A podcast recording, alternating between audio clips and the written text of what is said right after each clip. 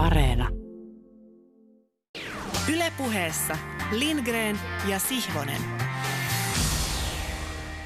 Mitä parhainta vuoden viidettä viikkoa, ystävät ja muutkin kuuntelijat. Tervetuloa mukaan tämänkertaiselle urheilupuheen matkalle, jossa heitetään syötetään ja taklataan lajin äärellä, jota Yhdysvalloissa kutsutaan ihan vain jalkapalloksi, meillä päin amerikkalaiseksi jalkapalloksi, jenkkifutikseksi tai tuttavallisesti jefuksi. On nimittäin Super Bowl-viikko tämän viikon sunnuntaina Floridan osavaltion Tampassa kohtaavat 55.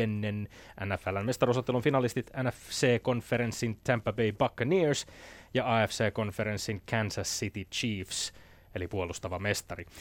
Meillä on vieraana poikkeuksellisesti kaksi henkilöä, jotka yhdessä muodostavat Jenkkifutista käsittelevän podcastin nimeltä Lentopotkumies, Man Bear Pig. Tulee mieleen tästä kolmiosaisesta yhdyssanasta South Parkia tunteville. Äh, eli vieraanamme on siis Lentopotkumies, äh, urheilutoimittaja, Muun muassa Elmolehden kirjoituksista on tunnettu Topias Kauhala sekä Saipa salibändin keltamustia värejä edustava salibändivalmentaja Mikael De Anna. Lämpimästi tervetuloa molemmille herroille Lindgren et Sihvosen. Kiitos paljon. Hyvät herrat, teidät tunnetaan urheilupiireissä paremmin ihan toisista lajeista.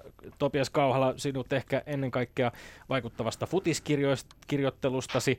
Olet ollut legendaarisen Pausa-ohjelman juontajana, toimittajana ja kirjoitellut tosiaan muun muassa Elmoon. Mikael De Anna Anna, sut tunnetaan työstäsi salibändivalmentajana.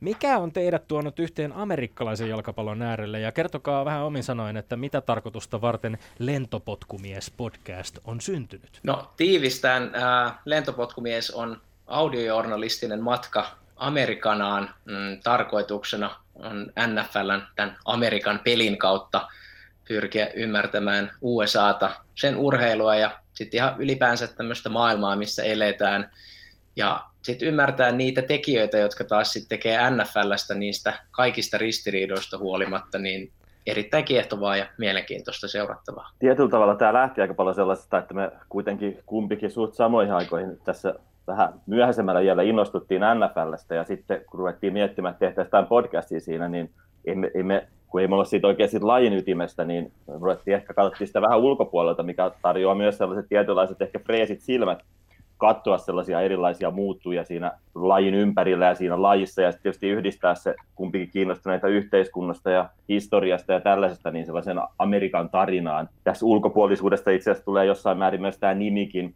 eli lentopotkasia on kuitenkin siinä niin joukkueessa, vaikka se on siinä joukkueessa, niin se on kuitenkin sen ihan kovimman ytimen vähän niin kuin ulkopuolella, siinä missä me ollaan ehkä sitten meidän podcast verrattuna moniin NFL käsitteleviin podcasteihin, tämä nimi nyt on vielä siitä, että ihan sellaista ole kuin lentopotkumies.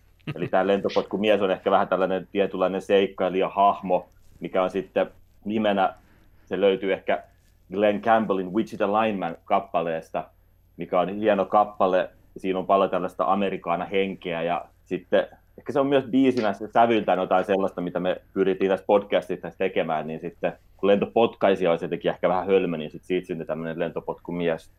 Mikaelin mainitsema audiojournalistinen matka kuvaa myöskin hyvin se, se kulttuurinäkymä, mikä teillä tähän lajiin ja, ja Amerikkaan on, sisältää tosiaan musiikkia ja paljon kaikenlaisia kulttuurireferenssejä. Ja, ja lentopotkaisia, joka siis englannin kielellä on punter, punt, taaja, voisi sanoa suomeksi kääntää myöskin, mutta lento, lentopotkaisia on tosiaan, niin kuin mainitsit, niin sieltä ulkokehältä, sitä, sit, jos amerikkalaisen jalkapallon joukkuetta katsotaan, niin lentopotkaisia eivät ole tunnettuja niinä kaikkein, kaikkein tota, mielettömimpinä atleetteina, vaan he ovat ehkä vähän tämmöisiä niin kuin hintelämpiä kavereita. Ja tavallaan myöskin se positio, heidän roolinsahan on vähän niin kuin kummallinen, että he ovat, he ovat niin kuin kentällä siinä tilanteessa, kun joukkue joutuu luopumaan pallosta, luovuttamaan sen pallon vastustajalle. Kiitos Mikael ja Topias, jatketaan pian ja palataan viikon ison peri- pelin äärelle, mutta sitä ennen äh, vielä lyhyesti vähän siitä, että miten tähän pisteeseen on tultu NFLssä. Mä seuraan itse lajia suhteellisen aktiivisesti ja on suoraan sanottuna aika ällistynyt ollut siitä, miten vähän lopulta disruptiota tähän kauteen koronapandemia aiheutti. Ja, ja herää kysymys, miten NFLssä onnistuttiin pelaamaan läpi koko 256 ottelun kausi ja pystytään nyt järjestämään liigamestaruusottelu legendaarinen Super Bowl ajallaan alkuperäisen suunnitelman mukaisesti 7. päivä helmikuuta. Wall Street Journalissa oli tällä viikolla kiehtova artikkeli siitä, millaisen epidemiologisen kurkistusikkunan tämä NFL-kausi on tarjonnut jopa tutkijoille, kun isot, pela- isot joukkueorganisaatiot pelaajineen, valmennustiimeineen, huoltojoukkoineen, muine työntekijöineen harjoitteli, matkusti, majoittui, pelasi. 32 yhteisöä tai eh, ekosysteemiä, joita on voitu tutkia hyvinkin tarkkaan. Ja tässä artikkelissa todettiin, että kun kauden alkupuolella NFLssä vielä vannottiin muutaman metrin turvaväleihin ja alle 15 minuutin kohtaamisten nimeen, niin hyvin pian kävi selväksi, että tartuntoja alkoi tulla reippaasti siitä huolimatta, tai näistä, näistä varotoimista huolimatta. Liikan päättävät tahot joutuvat muuttamaan ohjeistuksiaan lennossa, kun huomattiin, että etenkin huonosti ilmastoiduissa tiloissa turvavälit eivät riittäneetkään, ja tämä aikarajoitus ei riittänyt, ja tauti levisi. Turvavälejä 15 minuuttia ei enää pidetty riittävänä puolustuksena, ja ennen kaikkea maskien käyttöä alettiin tehostaa. Joukkueita ohjeistettiin lisäksi muun muassa lopettamaan yhteiset ruokailut, ja seulaa tiukennettiin altistuneiden, myös altistuneiden karanteenien osalta, mikä luonnollisesti sitten on johtanut tilanteeseen tällä kaudella, jossa jotkut joukkueet ovat kärsineet menettäessään karanteeniin joutuneita, joutuneita pelaajia joko treeneistä tai peleistä tai molemmista. Mutta kausi jatkui ja kausi on nyt saadaan päätökseen tänä viikonloppuna. Ja yksi äh, tekijä, mikä on aika vahvasti vaikuttanut tähän on, on se, että testaaminen on ollut ihan massiivista ja se on ollut joka päivästä. Tämä Wall Street Journalin artikkeli kertoo testauksen mittakaavasta, jolla tämä NFL-operaatio kauden läpivienti on ollut mahdollinen. Elokuun alusta tammikuun loppuun NFL-liigassa tehtiin 954 830 koronatestiä yli 7000 ihmiselle jokaista runkosarjan viikkoa kohden. Ja positiivisia testituloksia tästä vajaan miljoonan testiryppäästä tuli tällä ajanjaksolla 724 kappaletta. Se on paljon, se ei ole massiivisesti, mutta sekin on paljon. Yli 700 ihmistä, jotkut heistä on myöskin sairaalaan asti joutuneet, mutta kukaan liigan työntekijöistä ei ole kuollut, vain kourallinen otteluita on jouduttu siirtämään ja sitten tämä kausi on onnistuttu pelaamaan läpi. Keskustelu koronasta on jatkunut Super Bowl-viikkoon asti ja ihan äskettäin mediassa raportoitiin esimerkiksi Chiefsin pelaajien parturista, joka oli käytännössä kesken hiustenleikkuun jouduttu siirtämään sivuun hommistaan ö, positiivisen koronatestin takia. Nähtäväksi jää nyt selviävätkö molemmat joukkueet vielä ilman lisäaltistumisia tai sairastumisia sunnuntain loppuotteluun saakka johon siis poikkeuksellisesti esimerkiksi vierasjoukkue, koska Tampa Bay Buccaneers toki pelaa kotiareenallaan, Kansas City Chiefs vierasjoukkueena matkustaa Tämpään Floridaan vasta perjantaina, eli samana päivänä kun tämäkin lähetys tulee ulos. Tämpässä pelataan stadionilla, jonka katsomoissa peliä seuraa ällistyttävästi 25 000 tavallista ja sitten sen lisäksi 30 000 pahvista katsojaa. Vierustoveria voi siis ihan rauhassa haukkua pahviksi, jos hän ei tajua pelistä tarpeeksi. 25 000 sekin kuulostaa yllättävän paljolta, joskin tähän joukkoon kuuluu muun muassa 7500 rokotteen saanutta terveydenhuollon työntekijää, mikä on tietysti tietynlainen hatunnosto NFL-liigalta heidän työlle. No, tässä studiossa odotellaan vielä rokotusvuoroja, mutta toisiamme rokottelemme kyllä maskit naamalla verbaalisesti sillä me olemme Lindgren ja Sihvonen. Ja me emme ole ymmärtääkseni urheilupuheen salvukukkoja. Tällä erää teen poikkeuksen, en jatka ja edistä kokeellisen urheilupuheen luentosarjojani. Syykin on ilmeinen, linjolla on kaksi vierasta ja tarjolla oleva kokeellisen urheilupuheen puheaika jaetaan neljällä, ei kolmella. Vaikka aiheemme Super Bowl on tuon kollegani sänkykamarikatseisen Tommi Helsinkiläisen liki ominta käsialaa, mitä tulee urheiluaiheiden paletin kirjoon, se ei luonnollisesti tarkoita mitään sen suhteen, että Lindgrenillä olisi etulyöntiä pian alkavassa väittelyssämme. Melkeinpä päinvastoin. Sekä oppinut että tunnollinen kuulija jo tuntee neuvonantajani Keijo S. Hän laittoi minulle seuraavan viestin, kun puolitoista kuukautta sitten johdin viidellä kiskaisulla, enää johdan kolmella. Kuulija huomaa, miten oma leirini arvostaa myös Tommi Lindgreniä. Ja sittenkään kuulijan ei tule säikähtää Keijo S. älyllistä tapaa viestiä minulle. Sitaatti. Petteri, johdat, vaikka tulos ei ole tärkeä, vaan uuden kulttuurin tekeminen. Kulttuurin, jossa voittaminen ei ole tärkeää, vaan esteettinen kontemplointi, eli mietiskely. Endorfiininen tekeminen ja oksitosiininen, eli rakkaudellinen palaute. Johdat tai johdit, onko sillä mitään väliä? Perusteltu tuomarointi on koko väittelyn tavoite, ei väittely eikä väittelyn osat. Tee tuomarista parempi, Tee Lindgrenistä parempi ja olet itse parempi. Isoin ero sinussa entiseen tulosurheilun puuttuminen, detaljina henkilön katoaminen. Se on hyvä sinussa tällä hetkellä. Tilalla on alkuperäinen filosofi ja kirjoittaja Sihvonen, hän, joka vetää päivän sivistysjousen siten, että koko päivän kuulijalla on korkealentoinen olo. Ohjelman alun novellit kohoavat yli hysterisoidun kansan kurttuisten otsien kohti ääretöntä vapautta, maallisesta kohti korkeuksia, sotkuisesta lankakerästä Jussipaidaksi. Lindgren on muuttunut urheilutoimittajaksi, hänestä on tullut tietäjä, paljolti anteeksi saavasta ulkopuolisesta, sisäkehällä vikeltävä taituri, joka kumoaa kaiken sekuntitiedollaan ja ottaa kiinni sanasta, vaan ei miehestä. Tuomas Iisalo, hän oli analyytikko ja rakentaja, sitä, siitä mallia kaikille. Esa Saarinen ei ole urheilullinen fyysisesti, vaan filosofisesti. Hän on sillä tavalla sporttinen. Varhaisen erikoistumisen laji. Sitä ilmaisua et ole käyttänyt pitkään aikaan. Käytä ja voitat.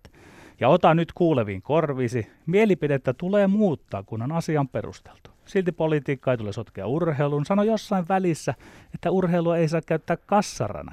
Tästä on paljon esimerkkejä vaikkapa Itä-Saksasta ja Saksasta. Keijo S. Postscriptum. Ylisuon, että heilahtaa sijaan kiertoa oikealta vasemmalta. Kiitos Keijo S. Ai että. Minähän olen Keijo S, legendaarisen Keijo S päässyt myöskin tapaamaan.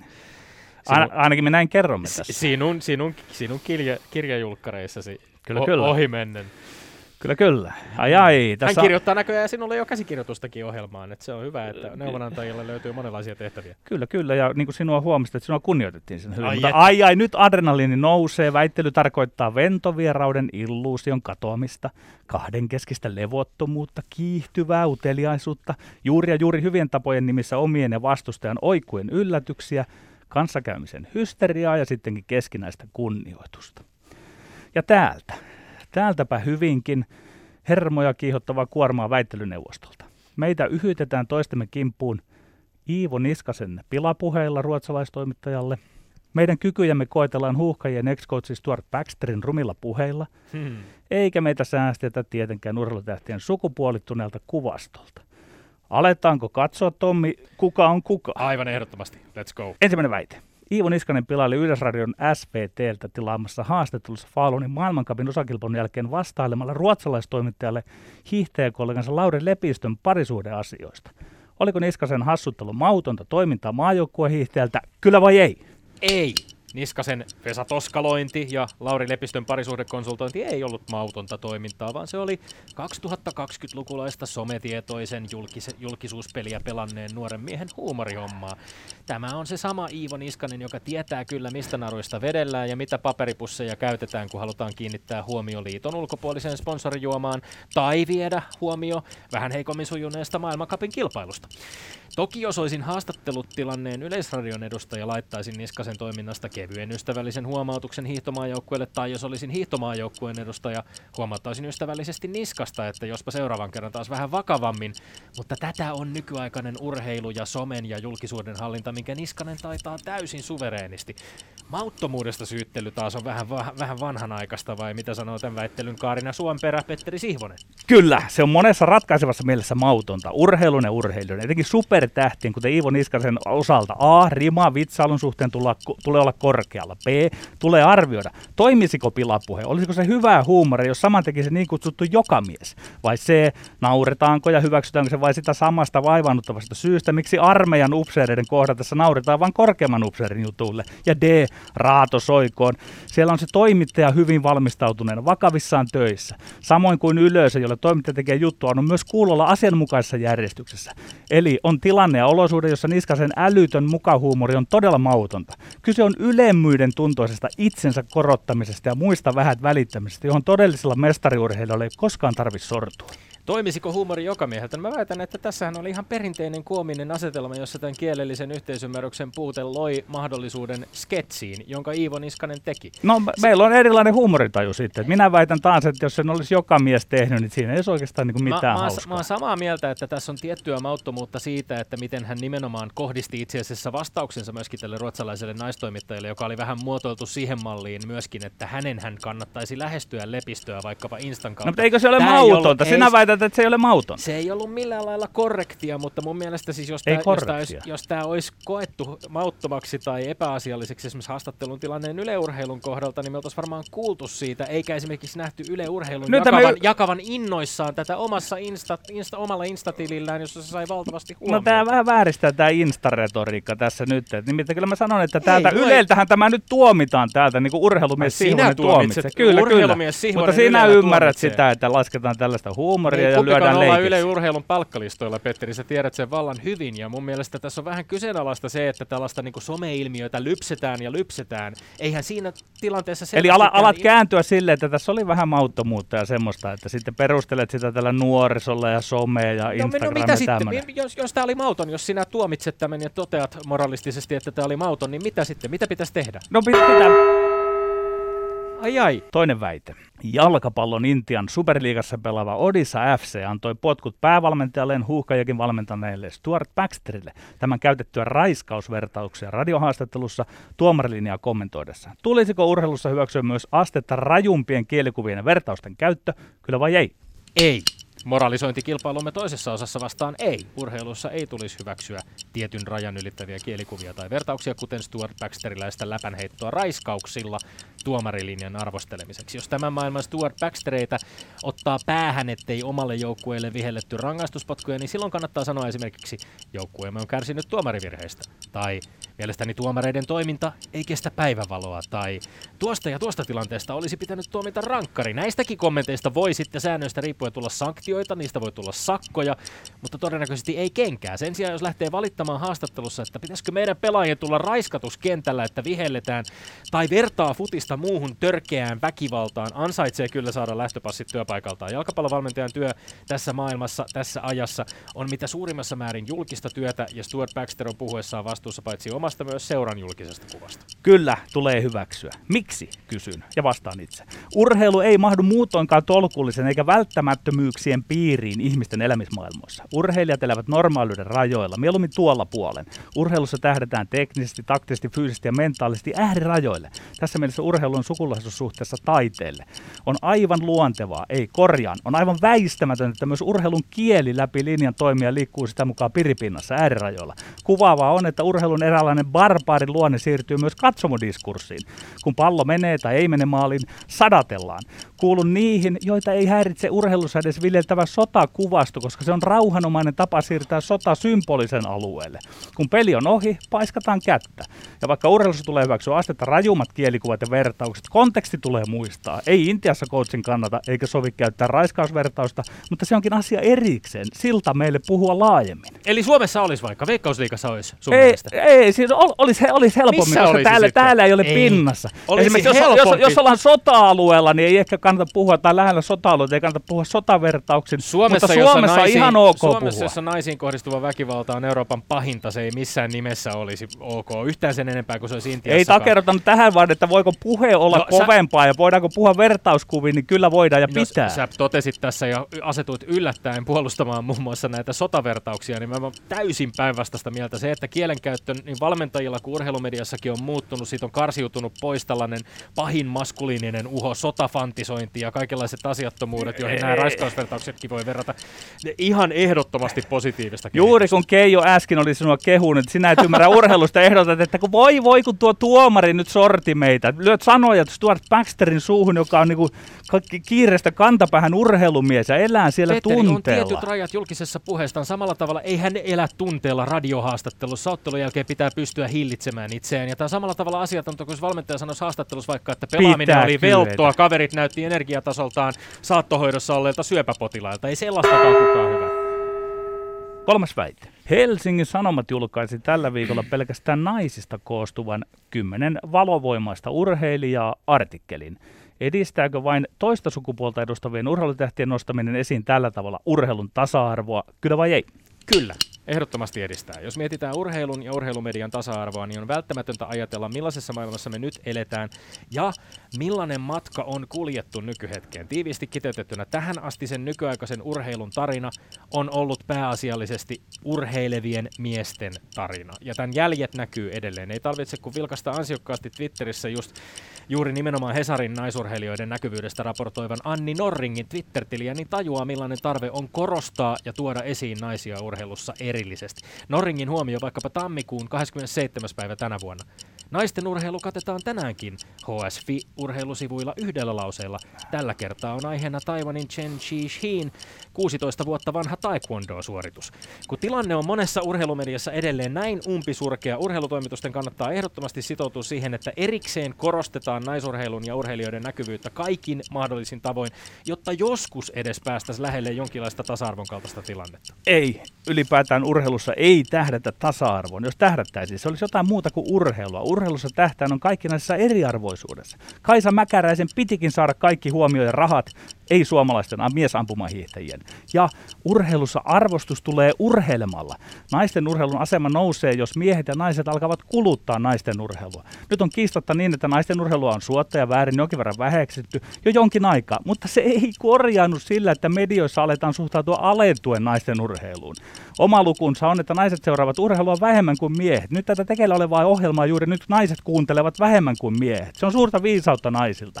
Urheilu, ainakin sen katsominen on aika tyhmää puuhaa.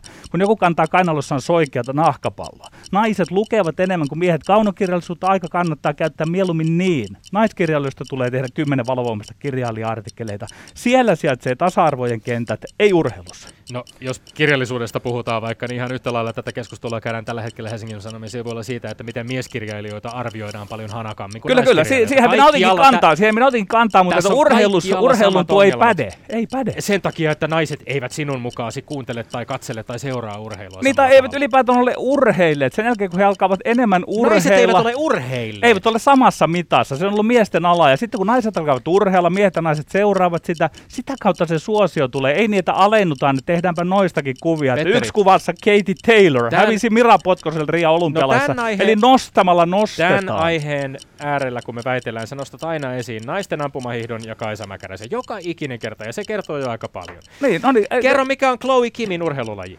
En tiedä.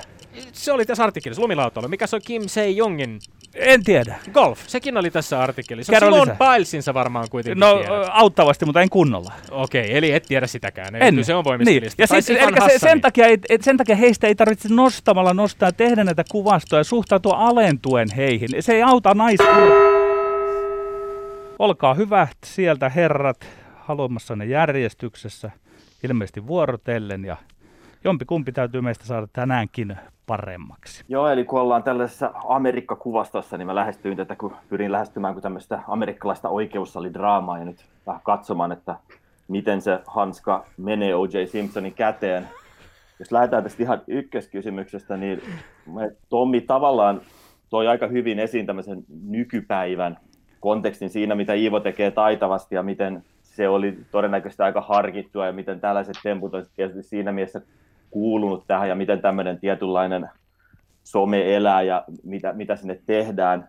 Sitten toisaalta Petteri toi aika, Petteri lähti eri suunnasta ja Petteri lähti ehkä tavallaan tämmöisestä urheiluperspektiivistä katsomaan silleen niin kuin arvioimaan sitä, että miten vakavaa urheilu itsessään on ja mitä siihen kuuluu ja milloin, minkälainen huumori on missäkin tilanteessa mautonta, niin tämän urheiluperspektiivin kautta, niin annan itse asiassa pisteen Petterille. Mä tota, lähden komppaamaan tässä pisteiden annossa niin myös Topiasta siitä, että piste menee Petterille. Mulla peruste on siinä, että väittely oli tosi tasasta, mutta sitten Petteri toi tuossa esiin tuon mauttomuuden, joka sitten lähti siihen liittyen tähän toimittajaan, niin siihen, oliko tämä nyt joku treffi johonkin sinne päin viittaava, niin tota, sitten Tommi vähän myönsi sen mauttomuuden, eli sitten siinä tuli tämmöinen itsensä säkitys.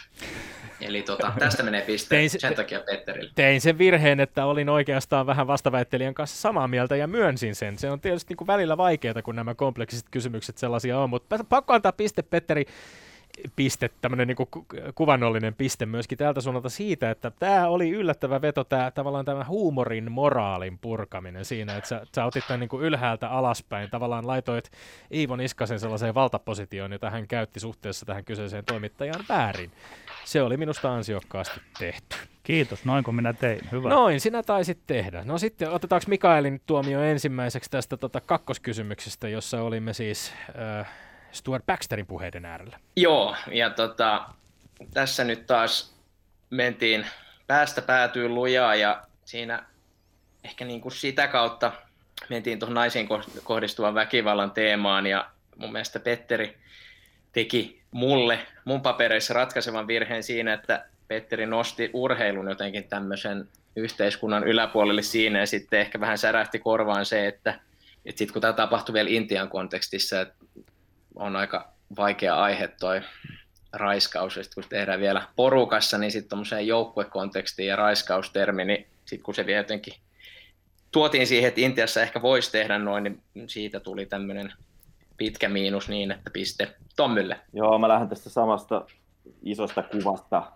että Tommy mun mielestä aika hyvin toi esiin sen, että tietynlaisen vastuun, mikä tämmöiselle urheiluihmisillä on ja miten se on julkinen työ. Petteri periaatteessa aloitti aika lupaavasti siinä, että, että puhui siitä, että, että urheilu on muutenkin pois tällaista normaalista ja ollaan äärirajoilla ja se ehkä sitten tuo tämmöisen barbaariluonteen esiin siellä. Ja siinä on jotain paljon viisautta siinä, että meitä ei niin kaikkea, että, että sotavertaukset, niin ne voi olla ehkä väsähtäneitä, mutta sitten toisaalta se oli ihan hyvä argumentti, että, että, että, että ehkä se on ihan hyvä tuoda ne sinne esiin, josta niitä ei jossain muussa tilanteessa käytetä. Mutta tämä mun mielestä argumentointi ei enää sit toiminut, kun olikin näinkin vakava aihe ja tällainen kuin raiskaus. Eli siihen tämä kuin, tavallaan Petterin argumentti ei enää siinä mielessä toiminut, jolloin mä menen selkeästi kyllä niin kuin Tommyn, Tommyn puoleen tässä ja annan hänelle pisteen. Tämä on äärimmäisen kiinnostavaa. Me tullaan viimeisen kysymyksen äärelle ja huomataan, että kumpikin tuomari on antanut kummassakin kysymyksessä samalle väittelijälle pisteet, eli Petterille ensin ensimmäisessä ja tänne kun nurkkaan tuli sitten toisessa. Ihan ehkä tarkentaisin sen verran, tota, Petteri, tota sun nyt selventääkseni sitä, että saattaa olla, että toisella tuomarista kävi pieni väärinymmärrys siinä, mitä sä ajoit takaa nimenomaan tuon Intia-kontekstin, koska mä ymmärsin kyllä sun väittelyn tiimellyksessä nimenomaan siis ö, olevan sitä mieltä, että Intian kulttuurikontekstissa tällainen raiskauskommentointi on täysin... Niin kuin, Ongelma on aina viestin kertojan puolella, eli minun mm. puolella, ja Elikkä, se ei välittynyt ehkä joo, ihan, en, en ihan täysin, mutta oliko se se, mitä sä tarkoitit? O, siis, joo, että, enemmän... että Intiassa ei toimisi joo. tuo juuri, mutta sitten sinä olit Tommi siinä hyvä, kun aloit kysellä, että mikä toimisi Suomessa ja mikä ei, niin se löi minua vähän hapoille. kyllä, kyllä. No niin, mutta sitten Nyt. viimeiseen kolmanteen ratkaisevaan kysymykseen. Että... Joo, eli, eli tämä lähti siitä Hesanin artikkelista, mitä mä itse mietin sitä siitä näkökulmasta, että se ehkä se valovoimainen sana mua itseään siinä vähän niin kuin häiritsi, että vaikka ymmärsin silleen, että semmoinen lista tehtiin, niin se oli jotenkin ehkä vähän semmoinen, että mikä nyt liity tähän väittelyyn, mutta mitä itse jäin siinä silloin miettimään. No Tommi rupesi käymään aika hyvin tämmöistä tasa-arvoa historiaakin vähän pidemmällä kaavalla ja avaamaan niitä mekanismeja. Petteri lähti vähän eri tavalla ja otti niin kuin tavallaan miehet ja naiset rinnakkain ja eri, eri aloja ja rupesi miettimään siinä, että jos me puhutaan naisurheilusta tällä tavalla, niin miten sitten esimerkiksi kirjallisuus tai, tai niin. Mutta semmoinen, mikä mulle ehkä sitten rupesi kääntämään tässä, kun miettii, että kenelle antaa pisteen, niin tietyllä tavalla Petterin positio ja Petterin argumentit ehkä toimisi sellaisessa tilanteessa, että me puhuttaisiin kuitenkin kahdesta hyvin tasa-arvoisesta tahosta ja miten heitä käsitellään. Mutta sitten tavallaan mä en ehkä tullut kovinkaan vakuuttuneeksi siitä, että Petterin tämmöistä, että miten Petteri näkee tavallaan nämä mekanismit, mitä täällä on.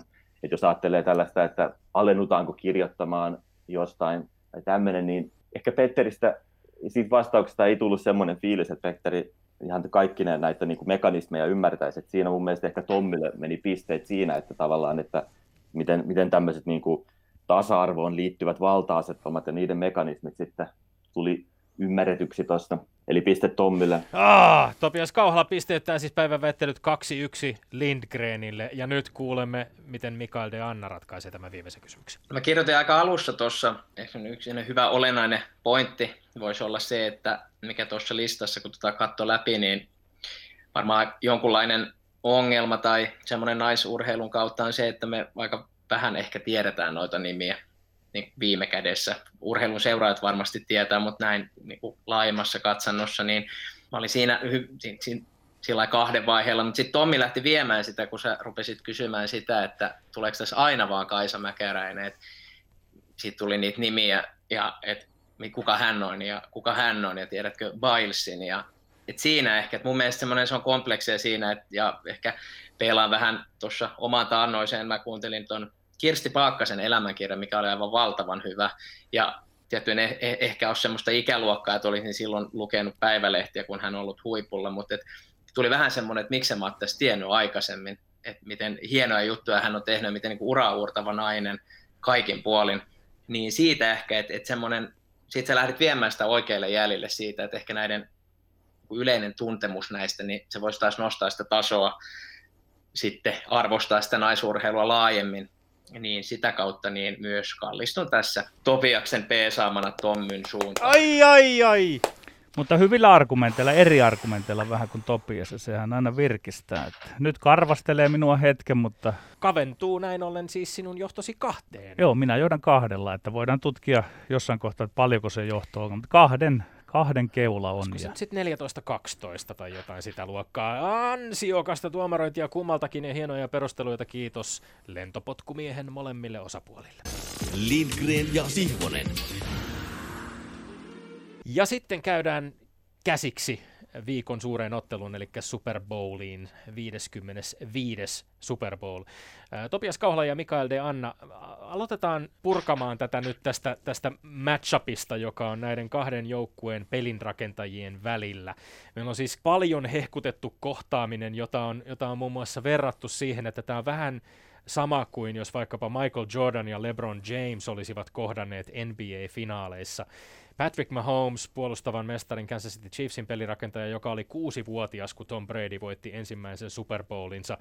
on puhuttu, että tässä ottelussa kohtaavat GOAT, the greatest of all time, Tom Brady, ja Baby GOAT, Eli jos greatest of all time GOAT on vuohi, niin sitten tämä Patrick Mahomes on sitten kai kilipukki. onko tätä näiden kahden pelirakentajan kohtaamista nyt hypetetty etukäteen teidän mielestä tarpeeksi sopivasti vai, aika li- vai aivan liikaa? Ja, ja mikä teidän näkemys on siitä, että mitkä näiden kahden pelaajan parhaat ominaisuudet on, millainen kohtaaminen tämä heidän välillään tulee olemaan? No totta kai tämä on hyvin, hyvin herkullinen asetelma, että tuossa on tämmöinen vanhan polven tekijä ja nuorempi tähti. Että tämä on sinänsä jännä, että no ensinnäkin Brady edustaa tässä aika semmoista hyvää esimerkkiä siitä, miten muutetaan kypsemmällä iällä Floridaan. Valkoinen mies lähtee pohjoisesta lämpöön. Jos miettii Bradya, niin se, tietty, se suhde siihen Bill Belichickiin ja siihen, kun pitkä ura heillä yhdessä katkesi tähän nyt tähän kauteen tultaessa, niin spekuloitiin paljon, että kumpi on kovempi ja kumpi muna- ja kanakeskustelu äityy ja nyt sitten jonkunlainen väliratkaisu saatiin, mutta et mun mielestä Bradyn kohdalla, kun katsoo tuota hänen uraa ja tekoja ja saavutuksia ja muutenkin suhtautumista tuossa tuohon kauteen ja pelaamiseen, niin mä luulen, että hänen kausi on mennyt aika pitkälti niin kuin hän on itse sen uskonut menevänsä. Ja tota, sitten ehkä Bradystä nyt kun hän vielä pelaa 43-vuotiaana taas Super Bowlissa, niin tulee semmoinen kuva siitä, että hänellä olisi jonkunlainen tämmöinen obsessio saavuttaa vielä lisää ja rikkoa vielä enemmän niitä ennätyksiä tehdä kaikki niin, että kukaan ei pääse edes lähellekään hänen asemaansa, että ne maalitolpat siirtyy koko ajan, että jos oli jossain kohtaa, että hän olisi vielä pelaamassa 45-vuotiaana, niin oliko tällä viikolla, että hän avasi jo vähän ovea, että voisi pelata jo yli 45-vuotias. Että se on mun mielestä tosi kiehtova se kilpajuoksu Bradyn ja pelin välillä. että Petteri on hyvin puhunut tuosta urheilun lopettamisesta joskus, niin tässä on tämmöinen erittäin herkullinen asetelma sillä. Niin Bill Belichick, johon viittasit, eli siis New England Patriotsin päävalmentaja, jonka kanssa Tom Brady on pelannut koko uransa tähän asti. New England Patriotsille kävi kalpaten, kun Tomppa lähti Tompa Bayhin, Tampa Bay Buccaneersin päävalmentajaksi Patriots ei tällä kaudella selviyty, selviytynyt edes playoffeihin, ja, ja Brady taas pelaa jälleen kerran Super Bowlissa. Eli jos Brady on tietynlainen, ehkä voidaan nähdä tämmöisen insinöörityön tuloksena, jossa hän on ollut itse oman uransa ja oman pelaamisensa insinööri ja myös Bill Belichick, niin sitten Mahomes on taas jotenkin tällainen, jotenkin tuntuu, että se on jotenkin myös luontaisesti hyvä. Monesti kun tällaisia pelaajia arvioi, niin se, mitä se pelaaja on, määrittyy osittain myös sen kautta, mitä se ei ole, mutta sitten se on vaikea oikeastaan omalla tavallaan määrittää, mitä Mahomes ei ole ja mihin se ei pystyisi. Ehkä tässä vaiheessa ura erona Bradyn on se, että sehän on aika fantastinen saavutus, että Brady pystyy yhden tämmöisen aika erikoisen kauden aikana koko ajan kehittämään sitä toimintaa ja koko ajan niin kuin, tavallaan hitsaamaan sitä Buccaneersia yhteen ja viemään sitä kohti, kohti sinne, miten ne pääsi. Että ehkä Mahomesista ei olisi vielä tässä vaiheessa sellaiseen. Mutta Mahomesista jotenkin tietyllä tavalla ehkä ruumis, ruumiillistuu tämmöinen amerikkalainen urheilu, että hän on jollain tavalla vaikuttaa jopa tällaiselta tietynlaista broilerilta, että hän on kuitenkin kasvanut urheilija perheessä. Hänen isänsä oli Major League Baseballin ammattilaispelaaja.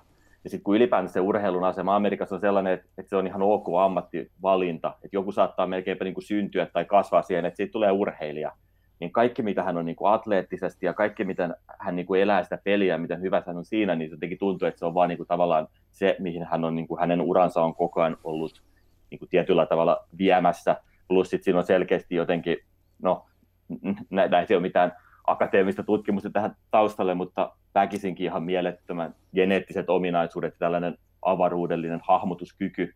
Kaikki se, miten hän pystyy niin kuin atleettisesti kentällä liikkumaan ja semmoinen niin heittovalikoima ja pelin lukemistaito. Ja, et, et se on, plus sitten, mikä tulee myös tämmöistä amerikkalaisesta urheilukasvatuksesta, niin sellainen todella kova mentaalinen kovuus, että jo tässä iässä niin on kuitenkin pystynyt klaaraamaan niin monta aika pelillisesti pahaa paikkaa, mitä heillä on ottelussa ollut, niin jotenkin puhutaan tämmöistä aika harvinaislaatuisesta urheilijasta. No Topias Kaula, kun kirjoitat tammikuun elmossa Patrick Mahomesta, kirjoitat jännittävästi, Mahomesin tarinasta puuttuu nemesis, kilpakumppani, kuten Messillä on Ronaldo, LeBron Jamesilla, Stephen Curry sitaattitekstittäsi, Mahomesia ei oikein voi lopulta asettaa mihinkään pelinrakentajan vertailuun, ei nykyiseen eikä menneeseen, sillä peli on samalla muuttunut niin radikaalisti. Niin tekee kysyä, miten peli on muuttunut, vai onko juuri Mahomesin pelaaminen niin erilaista verrattuna aiempiin pelirakentajiin? Mitä sä tarkoitit tuolla? Ja siinä on koko ajan kuitenkin, että se pelin evoluutio on mennyt niin paljon eteenpäin, ja tuntuu siltä, että koko ajan tulee tämmöisiä niin kuin monipuolisempia pelin rakentajia, mitkä pystyy sitten hyvin paljon – jotenkin mä luulen, että aika paljon liittyy tämmöiseen myös digitalisaatioon, se, että miten paljon meillä on enemmän dataa käytössä, miten paljon parempia valmennusvälineitä ja miten sitä kautta tämmöinen niin urheilijakasvatus on mennyt vaan niin paljon paremmaksi, jolloin sitten peli on kehittynyt. Ja sitten Mahomes on esimerkki sellaisesta, kuka vaan ominaisuuksiltaan ja heittotaidoltaan ja myös sitten semmoista kokonaisvaltaisuudeltaan, plus sitten siinä, miten myös niin kuin osaa selkeästi myös prosessoida sitä peliä, niin että et Brady on ehkä esimerkki omallaan, on, on silloinkin ollut tällaisia niin kuin atleettisia juoksevia pelirakentajia, mutta kuitenkin vähän tämmöinen niin kuin tietyllä tavalla kolhompi, että hänen on pitänyt sitten niin tavallaan sen päälle opetella asioita, mutta, mutta Mahomes on jotenkin tämmöisen, kun nyt on ylipäänsä ehkä urheilussa näkynyt, että tulee vaan tämmöinen ihan mielettömien kovia sukupolvia nuoria urheilijoita, mitkä on jotenkin monessa mielessä paljon atleettisempia, jotenkin paljon omassa lajissaan tietyllä tavalla taitavampia kuin heidän edeltäjänsä monet, niin Mahomes on siinä niin kuin tavallaan tämmöinen NFLn esimerkki. Mahomesin äh, jalkavammasta on nyt puhuttu vähän myöskin, hänen liikkuvuus on tietysti myöskin yksi sellainen asia, mikä erottaa hänet Bradystä hyvinkin selkeästi. Tom Brady ei ole äh, käytännössä lainkaan juokseva pelirakentaja, varsinkaan näin vanhoilla päivillä enää. Äh, Mutta Jenkkifutis perustuu hyvin pitkälti tällaisiin matchuppeihin siihen, että, että äh, kuka vartioi ketäkin tietyssä ottelussa, minkälaiset puolustustaktiikat valitaan, kun, kun puolustus ja hyökkäys ovat, ovat samaan aikaan kentällä. Miten, miten te näette tämän Super Bowlin? Tässä on ennustettu, että tämä saattaa olla mieletöntä ilotulitusta, jos katsotaan ö, vedonlyöntimarkkinoita, niin, niin tota, Super Bowlin tällainen over-under-raja, eli se, että kuinka monta pistettä ennustetaan tulevan, niin se vedonlyöntiraja on asetettu 56 pisteen kohdalle, mikä on aika, aika korkea. Ö, uskotteko, että tämä Super Bowl 55 kääntyy semmoiseen historialliseen kahden super, supermiehen ilotulitukseen, vai johtaako tämä odotus nimenomaan sitten lopulta vähäpisteiseen tiukkaan puolustustaistoon? Niin, va- vaikea tietty arvioida. Mä jotenkin haluaisin myös uskoa siinä, että Topias puhui Mahomesista tämmöisenä niin kuin oman, tai tämmöisenä, no, taiturina, niin sitten kun tullaan taas sit siihen niin kuin insinööritaitoon, niin se on jännä nähdä sitten, että miten se insinööritaito näkyy siinä, että miten sitä ehkä lähdetään rytmittämään sit niin, että ei päästäkään sit tykittelemään. Totta kai siinä on sit paljon semmoista, mikä vaikuttaa, että ei se nyt ole yhden pelaajan valinta siinä, mutta tota, siinä on monta eri skenaariota, mitä voi toteutua, niin, mutta saa nähdä, miten insinööri iskee tuohon omaa kokemuksensa voimalla. Ehkä sellaisessa strategiapuolella, jos tätä miettii, niin tietysti varmaan Kansas City Chiefsillä olisi aikamoinen etu mennä heti alussa johtoon ja jotenkin laittaa sellainen hirvittävä hyökkäysvoima päälle, jolloin Buccaneers joutuisi koko ajan pelaamaan takaa jo asemassa, eikä pystyisi Bradykään se koko hyökkäys niin hyvin rytmittämään sitä ja kontrolloimaan sitä peliä. Eli ehkä tästä tulee sellainen mielenkiintoinen asetelma siihen pelin alkuun, että miten, tietysti he, he, jos he menevät sitten johtoon, eli Buccaneers, niin tietysti sillä Mahomesin kautta, ja se on niin monta kertaa jo nähty, niin että sitten kyllähän Chiefsillä on ihan mieletön voima kääntää otteluita, ja tässäkin Mahomes on ollut sitten kuten viime Super Bowlissa, että et kuitenkin oli selkeä tappioasemassa Chiefs, mutta Mahomesin kautta he pystyivät sitten menemään ohi. Niin äh, aika moni varmaan odotti kuitenkin, että Green Bay Packers ja Aaron Rodgers olisi ollut se, äh, se pelirakentaja ja se, se joukkue, joka, joka tota Kansas Citya vastaan tässä Super Bowlissa olisi asettunut, mutta niin vaan äh, Tampa Bayn puolustus, varsinkin puolustuksen linja onnistui, onnistui ahdistamaan Rodgersia äh, tässä NFC-mestaruusottelussa ja, ja, ja vei sitten voiton tämä on varmaan kuitenkin se kysymys nyt, että kun Kansas Cityllä on, on vielä, he ovat menettäneet Erik Fisherin heidän hyökkäyksen linjasta, joka on hyvin ole, olennainen palanen, ja, ja Tampa Bay varmasti yrittää laittaa niin paljon painetta kuin mahdollista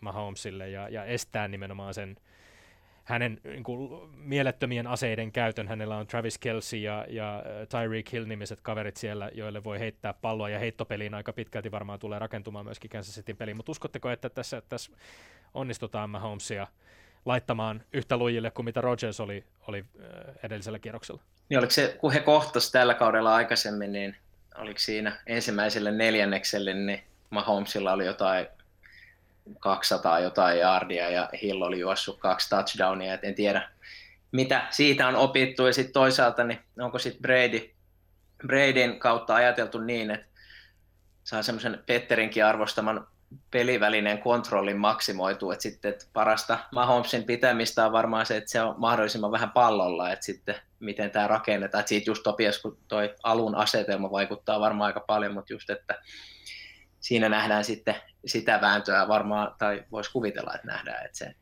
parasta Eli... puolustamista on se hyökkääminen, niin ja varmaan se myöskin, tämä liittyy sitten varmaan kellonhallintaan myöskin, että jos, jos Tampa Bay onnistuu Joo. pitämään pallon omalla hyökkäyksellään mahdollisimman paljon, niin se tietysti rajoittaa niitä, niitä tota Patrick Mahomesin mahdollisuuksia. Joo, just näin, kyllä. Mennään vähän näihin, näihin kaupunkeihin siitä teidän lentopotkumies-podcastinkin niin kuin, siitä, siitä tutusta perspektiivistä, josta te tarkastelette. Jos teidän podcasteja ei ollenkaan kuullut, niin siellä tosiaan avautuu tämmöinen niin kuin laajempi näkymä ehkä näiden joukkueiden kulttuurihistoriaan. Te olette tehnyt nyt tässä ihan tuoreeltaan Tampa Baystä ja Tampan kaupungista jakson, jossa, jossa käydään läpi vähän sitä, että minkälainen organisaatio Tampa Bay Buccaneers on.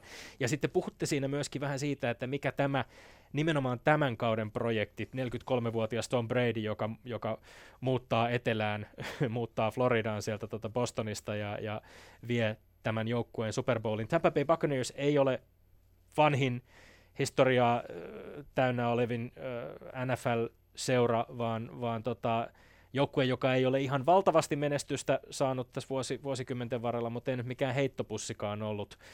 Minkälainen se teidän näkymä, minkälainen organisaatio, minkälainen kaupunki on, on Tampa? Tietyllä tavalla tämä Tampa Bay Buccaneers, kun se perustettiin 76, niin se asemoituu tällaiseen 70-80-luvun NFLään ja ehkä sitten 78-luvun maailmaankin, missä oli kuitenkin Ronald Reagan ja uusliberalismi ja raha ja Buccaneersilla on oikeastaan kautta historiansa ollut sellaiset omistajat, mitkä verrattuna sellaisiin vanhoihin NFL-omistajiin, mitkä teki sitä kuitenkin myös hyvin paljon rakkaudesta siihen lajiin ja ehkä rakkaudesta kotikaupunkiin, niin heillä on ollut sitten kuitenkin tällaisia omistajia, mitkä on ensisijaisesti ollut siinä rahan vuoksi, jonka myötä tällainen satsaaminen tämmöiseen heidän toimintakulttuuriin tai pelaajiin, niin ei ole välttämättä ollut niin voimakasta, paitsi ehkä siinä tiettyinä aikoina.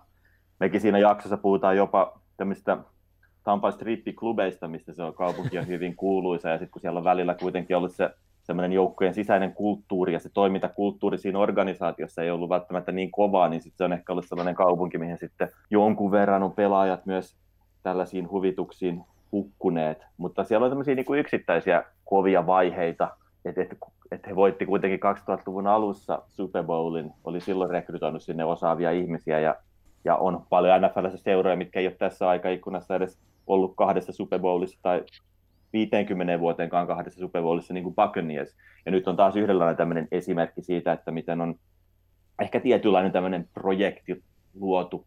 Niin te puhuitte vähän tämmöisestä niin täsm, täsmä, opportunistisesta täsmäprojektista tuossa podcastissa. Niin varmaan jollain tavalla tota, tilanne on, tai tilaisuus on tehnyt varkaaksi siis sitä kautta, että, että NFLssä nyt muutenkin on semmoinen tosi niin pitkäjänteinen urheilullinen prosessi on vaikeeta, koska noin jenkkisarjojen tasausmekanismit ja palkkakatot ja muut tekee siitä urheilusta itse asiassa hyvinkin demokraattista, hyvin sit kapitalistisessa ympäristössä, mutta tota, et, et, se, että heille oli mahdollista hankkia Brady ja sitä kautta heille oli mahdollista hankkia Gronk ja sitten saatiin houkuteltua vielä Antonio Brown mukaan, joka ei ehkä ollut ihan isoimmassa roolissa ollut vielä, mutta tota, kuitenkin.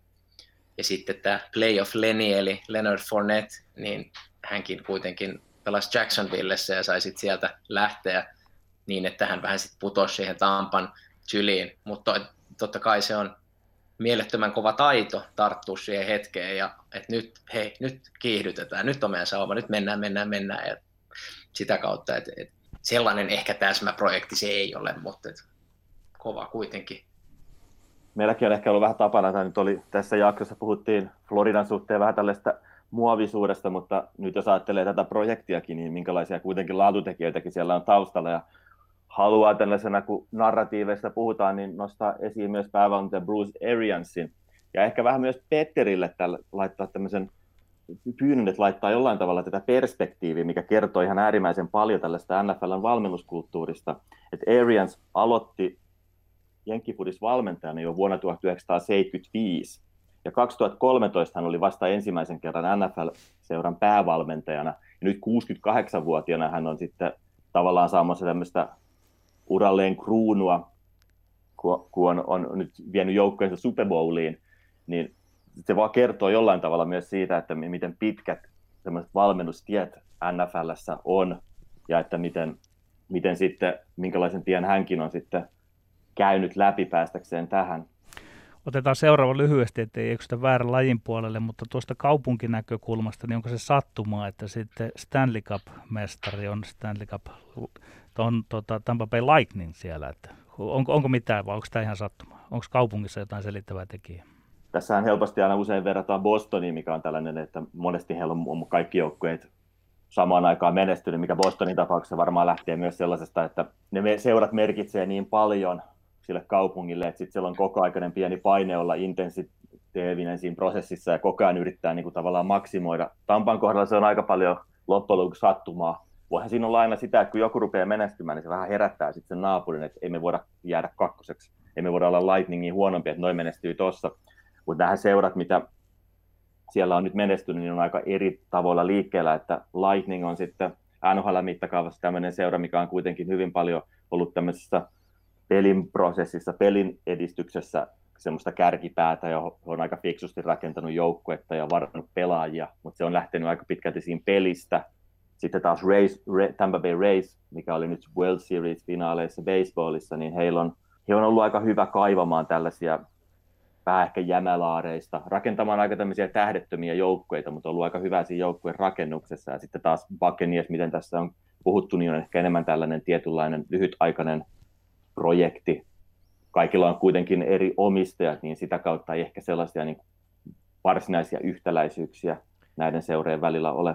Valmentajista puhuttaessa pitää tietysti nostaa myöskin sitten toiselta puolelta, Kansas City Chiefsin puolelta, äh, Andy Reid, äh, pitkään Philadelphiassa valmentanut ja nyt sitten Kansas Cityssä tavallaan kaikki palaset tuntuvat loksahtelevan paikalleen ja Andy Reid on, on noussut ihan sinne jonnekin, niin kuin, ei nyt ehkä välttämättä vielä Bill Belichickin New England Patriotsin legenda, legendaarisen valmentajan tasolle, mutta kuitenkin siis aivan, aivan sinne niin kuin kaikkein arvostetuimpien jenkkifutis päävalmentajien joukkoon.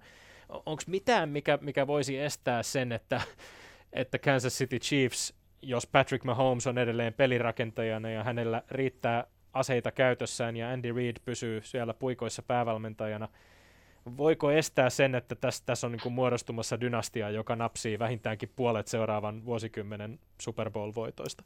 Niin nythän noin asetelma näyttää hyvältä ja se Andy Reid on ollut pitkään parhaita, ellei paras tämmöinen hyökkäysvelho, ja sitten Mahomes taas tarjoaa hänelle ihan konkreettisen käden siihen toimia sitä ja tehdä semmoista hyvin kaunista peliä, ja sitten ehkä Andy Reidissä on vielä hienoa, että hän on jotenkin niin semmoinen rakastettava hahmo, että siinä hänestä ei tehdä semmoisia Star Wars-pahiksen meemejä ja muita, että, että jotenkin hän on niin sympaattinen, että hän ilmoittaa, että nyt mennään juustohampurilaisille, kun on voitettu peli. Että se on todella, että, ja hänkin on 62-vuotias, että tuossa on aika tuommoinen, että, että se, että mikäli Reed ja Mahomes pysyy pitkään kimpassa, niin siinä varmaan on asetelmat, että sitten se joukkueen rakentaminen on totta kai aina vuodesta toiseen vaikeaa, mutta mikäpä ettei.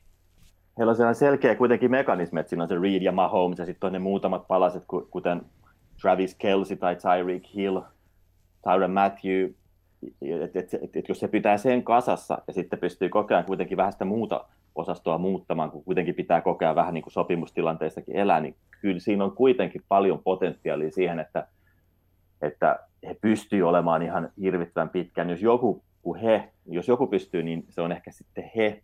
Että NFL on, se on vain pirun vaikea noin kauttaaltaan, että mehän nähdään koko ajan, että mestarit vaihtuu ja omanlainen ehkä tällainen myös vitsi NFLään liittyen on se, että ne kirjaimet tarkoittaa not for long, eli mikään ei kestä kovinkaan pitkään. Että koko kuitenkin, että, että, että dynamiikat muuttuu ja koko pitää joukkuetta muuttaa ja se, että jos sä oot ollut hyvä, niin saattaakin monista tekijöistä johtuen olla, olla jo niin, että seuraavalla kaudella ei olekaan niin hyvä. Sitten se on niissä yksittäisistä peleistäkin ja pienistä asioista kiinni, mutta tämmöisessä isossa kuvassa niin vaikea tällä hetkellä ehkä nähdä, että jos tämä Mahomes Reed parivaljakko tässä pysyy ja muutamat palaset tähän, niin kyllä se sitten voi dominoida seuraavan kymmenen vuoden aikana niin, että voittaa pari-kolme lisää. Niin tästä Not for Long Not for Longista saatiin yksi hyvä esimerkki tällä viikolla, kun liikan kohutuin äh, trade, jossa vain pari hassua vuotta sitten Super Bowlissa nimenomaan Tom Bradya vastaan äh, Los Angeles Ramsin pelirakentajana pelannut Jared Goff sai lähteä ja tilalle tuli Detroitista Matthew Stafford. Mutta vielä ehkä lentopotkumiehen perspektiivistä sitten tämä toinen kulttuurinen konteksti ehkä siihen. Te olette tehnyt jakson myöskin Kansas Citystä, Missourin osavaltiossa sijaitsevasta paikasta. Itselleni tulee ensimmäisenä mieleen Robert Altmanin 30-lukulainen jats- ja gangsterihistoriaa täynnä oleva Kansas City – millainen on, on taas sitten tämän kiteytettynä tämän organisaation ja, ja kaupungin näkymä, joka nyt asettuu tätä 70-80-lukulaista reiganilaista tämppää vastaan, jonka te olette kuvannut myöskin?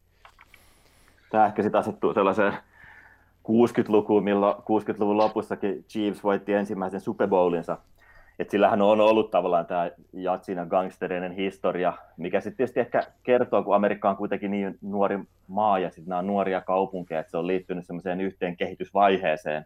Mutta ehkä jo siinä vaiheessa, kun, sit, kun Chiefs tuli mukaan ja rupesi menestymään, niin se oli ehkä jo muodostunut tällaiseksi Amerikan mediaaniksi. Kansas Cityhän on mielenkiintoinen siitä, että se sijaitsee suurin piirtein keskellä Amerikkaa, että kaikkialle on yhtä pitkä matka. Ja, ja se on itse asiassa monessa mielessä tämmöinen aika keskivertokaupunki ja vähän ehkä tämmöinen maalais... Amerikan Jyväskylä. No ehkä vähän sellainen. Sitten se on se kaupunki, mikä näkyy, että jos sä lennät New Yorkissa Los Angelesiin, niin se saattaa, niin kuin, että sä näet sieltä korkeuksista, että tuolla, tuolla toi on. Jollain tavalla ehkä tämmöistä niin kuin sen kaupungin ilmettä jossain määrin kuitenkin kuvaa se, että jos ajattelee, että, että kuitenkin sielläkin on Chiefsillä julkisfaneja, julkisfaneja mitkä on sitten sieltä kaupungista kotoisin, niin tämmöisissä näyttelijöistä, ketkä on Chiefs, tämmöisiä intohimoisia Chiefs-faneja, niin siellä on kuitenkin Paul Rudd, ja Eric Stone Street.